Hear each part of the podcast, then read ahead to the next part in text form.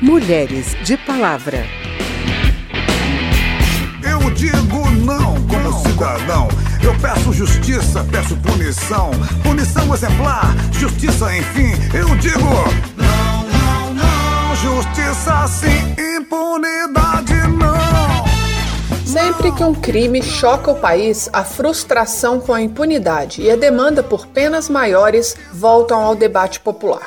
No caso da gravidez de uma menina de 10 anos, violentada e estuprada pelo tio desde os 6 anos de idade, não está sendo diferente. Diversos projetos de lei foram apresentados na Câmara dos Deputados para endurecer a punição para o estupro de vulnerável, em especial aquele que resulte em gravidez. Mas vale a pergunta: Será que essa resposta é eficiente? A repórter Lara Raj traz os diferentes pontos de vista. Punição exemplar a todos os culpados, sem nenhuma exceção. Hoje a pena prevista pelo Código Penal é de reclusão de 8 a 15 anos. E se a conduta resulta em lesão corporal grave, reclusão de até 20 anos. E caso resulte em morte, reclusão de 12 a 30 anos.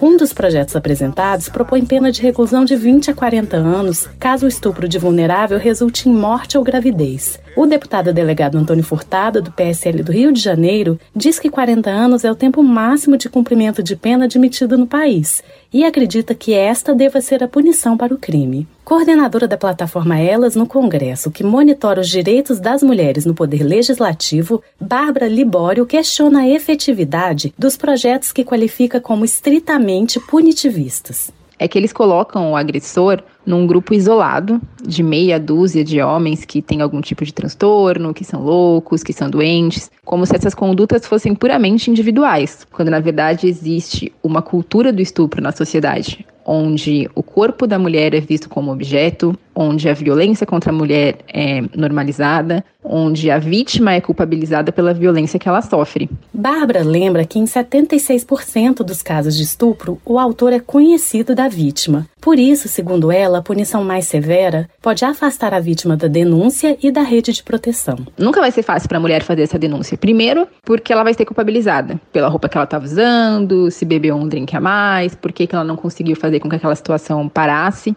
Se for uma denúncia de um agressor que faz parte do círculo social, ela vai ser culpabilizada por esse círculo também, que vai dizer por que, que ela fez isso com esse homem. Será que precisava mesmo de tudo isso?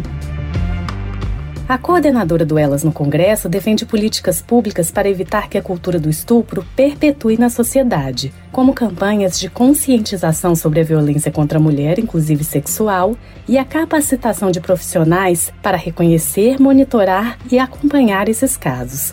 Conforme ela, esse tipo de política coloca a vítima como protagonista e a ajuda a sair da situação. Já o deputado Carlos Jordi, do PSL do Rio de Janeiro, autor de proposta que aumenta em dois terços a pena para estupro de vulnerável que resulte em gravidez, nega a existência de uma cultura do estupro no país. Um verdadeiro delírio essa teoria da cultura do estupro, que diz que os homens eles são criados numa cultura do machismo que os homens têm poder sobre a mulher e querem ganhar a mulher à força. E aí acham que para resolver o problema do estupro, a solução seria discutir gênero, discutir feminismo e não uma punição. O que vai fazer com que vagabundo fique intimidado e não pratique estupro é pena dura. Fazer com que o vagabundo apodreça na cadeia. Nada é mais repugnante do que a falsidade. Por causa do Outro projeto apresentado na Câmara dos Deputados prevê a inclusão de um novo crime na legislação: divulgar por qualquer meio de comunicação, site ou mídia social nome, ato ou documento relativo à criança ou adolescente vítima de estupro, com pena prevista de reclusão de 10 a 25 anos. Autor da proposta, o deputado Júlio Delgado, do PSB de Minas Gerais, quer que os agentes dessa prática sejam punidos pela exposição e constrangimento causados. Em 2018, o Brasil teve 66 mil vítimas de estupro. Em mais de 80% dos casos, as vítimas eram mulheres, e em mais da metade eram meninas de até 13 anos. Os dados constam no Anuário Brasileiro de Segurança de 2019. Da Rádio Câmara de Brasília, Lara Raj. Outra iniciativa que tem o intuito de aumentar a proteção a crianças e adolescentes é o projeto de lei que criminaliza parentes, médicos e professores pela omissão em denunciar casos de violência e maus tratos. Quem tem os detalhes é a repórter Carla Alessandra. É tão estranho, os bons morrem jovens, assim parece ser. Atualmente, o Código Penal prevê penas para quem cometer maus tratos contra crianças e adolescentes que variam de detenção de dois meses a um ano até reclusão por 12 anos. O artigo prevê também um aumento em 50% da pena se a vítima for menor de 14 anos. A proposta da deputada Rosângela Gomes, do Republicanos do Rio de Janeiro, inclui nas mesmas penas, aumentadas em 50%, se o crime for cometido no ambiente familiar, instituição religiosa, de saúde, de ensino, de assistência social ou recreativa, sejam elas públicas ou privadas. Segundo Rosângela Gomes, o projeto surgiu da necessidade de fazer com que as pessoas próximas se sintam impulsionadas a denunciar os casos de abuso. O projeto está na pauta de votações do plenário porque, segundo a deputada, está diretamente ligado ao isolamento social. Ele se faz extremamente necessário, principalmente agora em que as vítimas, as crianças, os adolescentes, estão convivendo ainda mais dentro dos lares com seus agressores. A proposta também estabelece um aumento de pena para os casos de violência sexual em 50% quando o agressor for parente ou se o crime for cometido no âmbito de instituição de saúde, religiosa, educacional, de assistência social ou recreativa, públicas ou privadas. No caso das empresas onde ocorrerem esses atos, elas poderão ser criminalizadas penalmente com a suspensão de suas atividades. Já o agressor será afastado de suas funções na instituição. Da Rádio Câmara de Brasília, Carla Alessandra. Dica Cultural. Olá, eu sou Maria Amélia Eloy e minha dica cultural de hoje é o livro de contos Larva, obra de estreia de Verena Cavalcante, publicada em 2015 pela editora Oito e Meio. Em suas narrativas criativas, impactantes e perturbadoras, Verena retrata infâncias nada ideais os contos são narrados em primeira pessoa, por crianças que experimentam dor, medo, perda, preconceito, desamparo, abuso. Elementos trabalhados num crescendo de realidade que choca e agride. Verena Cavalcante, na verdade, é o pseudônimo de Bruna Oliveira Gonçalves, autora que nasceu em São Paulo, capital, e foi criada em cidades do interior do estado. Nesses lugares, ela ouviu histórias inspiradoras para a composição das narrativas que críticos como o escritor Luiz Biagioni consideram como um gênero literário novo, uma espécie de conto de horror narrado por crianças. Nos textos ficcionais, a autora, que se diz uma grande interessada em psicologia infantil, tenta desmistificar a ideia de que a infância é sempre uma fase mágica e feliz da vida. Verena apresenta aos leitores a violência, o preconceito e a negligência que as afetam e os consequentes traumas que as crianças carregam para a vida adulta. Um verdadeiro mundo de horror que, infelizmente, não existe só na ficção.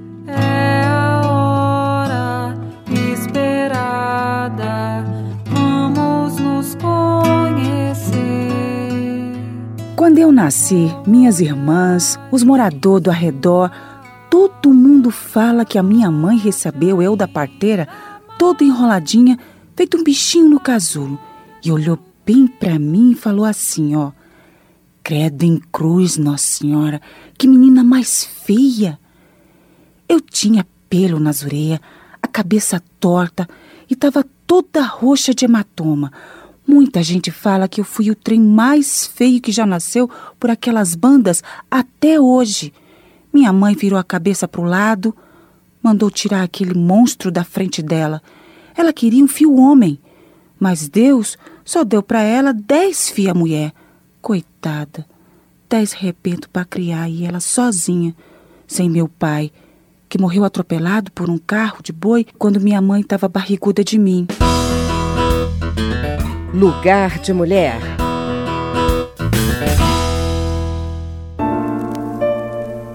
A cada dia, novos impactos da pandemia de Covid-19 são identificados na sociedade. Entidades ligadas às causas femininas temem agora o aumento da subrepresentação das mulheres nas prefeituras e câmaras de vereadores nas eleições municipais deste ano. Além de enfrentarem resistências dentro dos partidos políticos, as mulheres afirmam que o trabalho remoto em meio às atividades de casa e os cuidados extras com os filhos diante do fechamento de escolas e creches dificultam dificultam as campanhas femininas. Além disso, as mulheres são cerca de 70% dos profissionais que estão na linha de frente do combate à pandemia, sobretudo nos hospitais e nos órgãos de assistência social. O tema foi debatido em seminário da Secretaria da Mulher da Câmara dos Deputados, que foi acompanhado pelo repórter José Carlos Oliveira. Para a representante da ONU Mulheres, esse quadro atrapalha os planos de superar os números das eleições de 2016, quando foram eleitas apenas 10% de prefeitas e 13,5% de vereadores no país inteiro. Ana Carolina Lourenço, do movimento Mulheres Negras Decidem, divulgou uma pesquisa com 245 ativistas em causas de raça e gênero em todo o país e que tiveram a intenção de se candidatar abalada com a pandemia. E desse grupo de pessoas, antes do início da pandemia, 29 cento delas queriam ser candidatas nas eleições de 2020 e depois da pandemia, 5% já havia desistido diretamente da candidatura e 29% das que ainda queriam ser candidata não teriam certeza se estavam filiadas aos partidos aonde elas queriam, teriam a possibilidade de se candidatar. Representante da Articulação dos Povos Indígenas do Brasil, a antropóloga Isa Tapuia afirmou que a pandemia agravou o quadro de violência e supressão de direitos que as comunidades tradicionais vêm enfrentando, segundo ela, com a complacência do Estado. Nesse contexto, Isa Tapuia avalia ser difícil reverter a subrepresentação. Em 2016, cerca de 1.600 indígenas se candidataram, dos quais apenas 27% eram mulheres. Mas no contexto que nós estamos de pandemia, onde a gente está preocupado em livrar o nosso povo dessa situação, é complexo para que a gente se envolva num processo dessa natureza. Já na relação com as legendas, a coordenadora do Fórum Nacional de Mulheres de Instâncias de Partidos Políticos, Miguelina Vecchio, cobrou mais fiscalização da Justiça Eleitoral quanto ao cumprimento da cota de 30% para candidaturas femininas, com respectivo percentual de financiamento e de tempo de propaganda de rádio e TV. Segundo Miguelina, as chamadas candidaturas laranjas de mulheres têm que acabar. Bom, se não tem mulher suficiente, que reduz o número de homens. Até porque quem planta o laranjal nos partidos são os homens do partido, que pedem para as mulheres ajuda. Tudo você tem que ajudar o partido. O partido político não precisa de ajuda, precisa de ética. A coordenadora da Secretaria de Mulher da Câmara, a deputada professora Dorinha Seabra Rezende, do Dentro Tocantins, tem buscado implementar esse rigor na fiscalização por meio de reuniões da bancada feminina com o presidente do Tribunal Superior Eleitoral, Luiz Roberto Barroso. A preocupação que as mulheres possam ter voz e possam ajudar a decidir os caminhos que serão tomados pelos partidos, inclusive no debate sobre o financiamento para as posições majoritárias e proporcionais. A provocação também no âmbito do próprio TSE da criação de um órgão que analise as contas com foco em gênero, para que os partidos possam, de verdade, cumprir o no mínimo 30% para o financiamento das candidaturas de mulheres. Para a coordenadora adjunta da Secretaria da Mulher, deputada Tereza Nelma, do PSDB de Alagoas, as ações de formação e de capacitação política da mulher devem ser intensificadas quando terminar essa campanha, a gente começar já a pensar, não deixar chegar o ano eleitoral. Hoje são vários partidos procurando mulheres para serem candidatas, e não é isso que nós queremos. Nós queremos que as mulheres vão até o partido para se filiar, que tenha essa coragem, que acredite que nós podemos. Tereza Sachê, professora da Universidade Federal da Bahia, acrescentou que a pandemia não pode ser desculpa para os partidos deixarem de efetivar suas secretarias e outros órgãos específicos de valorização da participação feminina na política. Sachê elogiou alternativas como a dos mandatos coletivos, geralmente coordenados por mulheres negras nos parlamentos municipais. Da Rádio Câmara de Brasília, José Carlos Oliveira.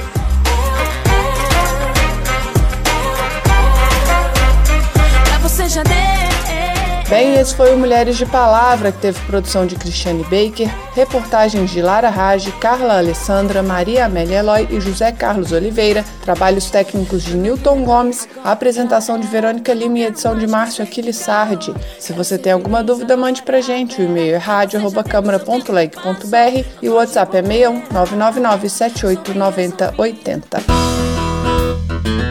O Mulheres de Palavra é produzido pela Rádio Câmara e transmitido pelas rádios parceiras em todo o Brasil, como a Rádio Platina FM da cidade de Platina, São Paulo. Você pode conferir todas as edições do programa no site radio.câmara.leg.br e no seu agregador de podcast preferido.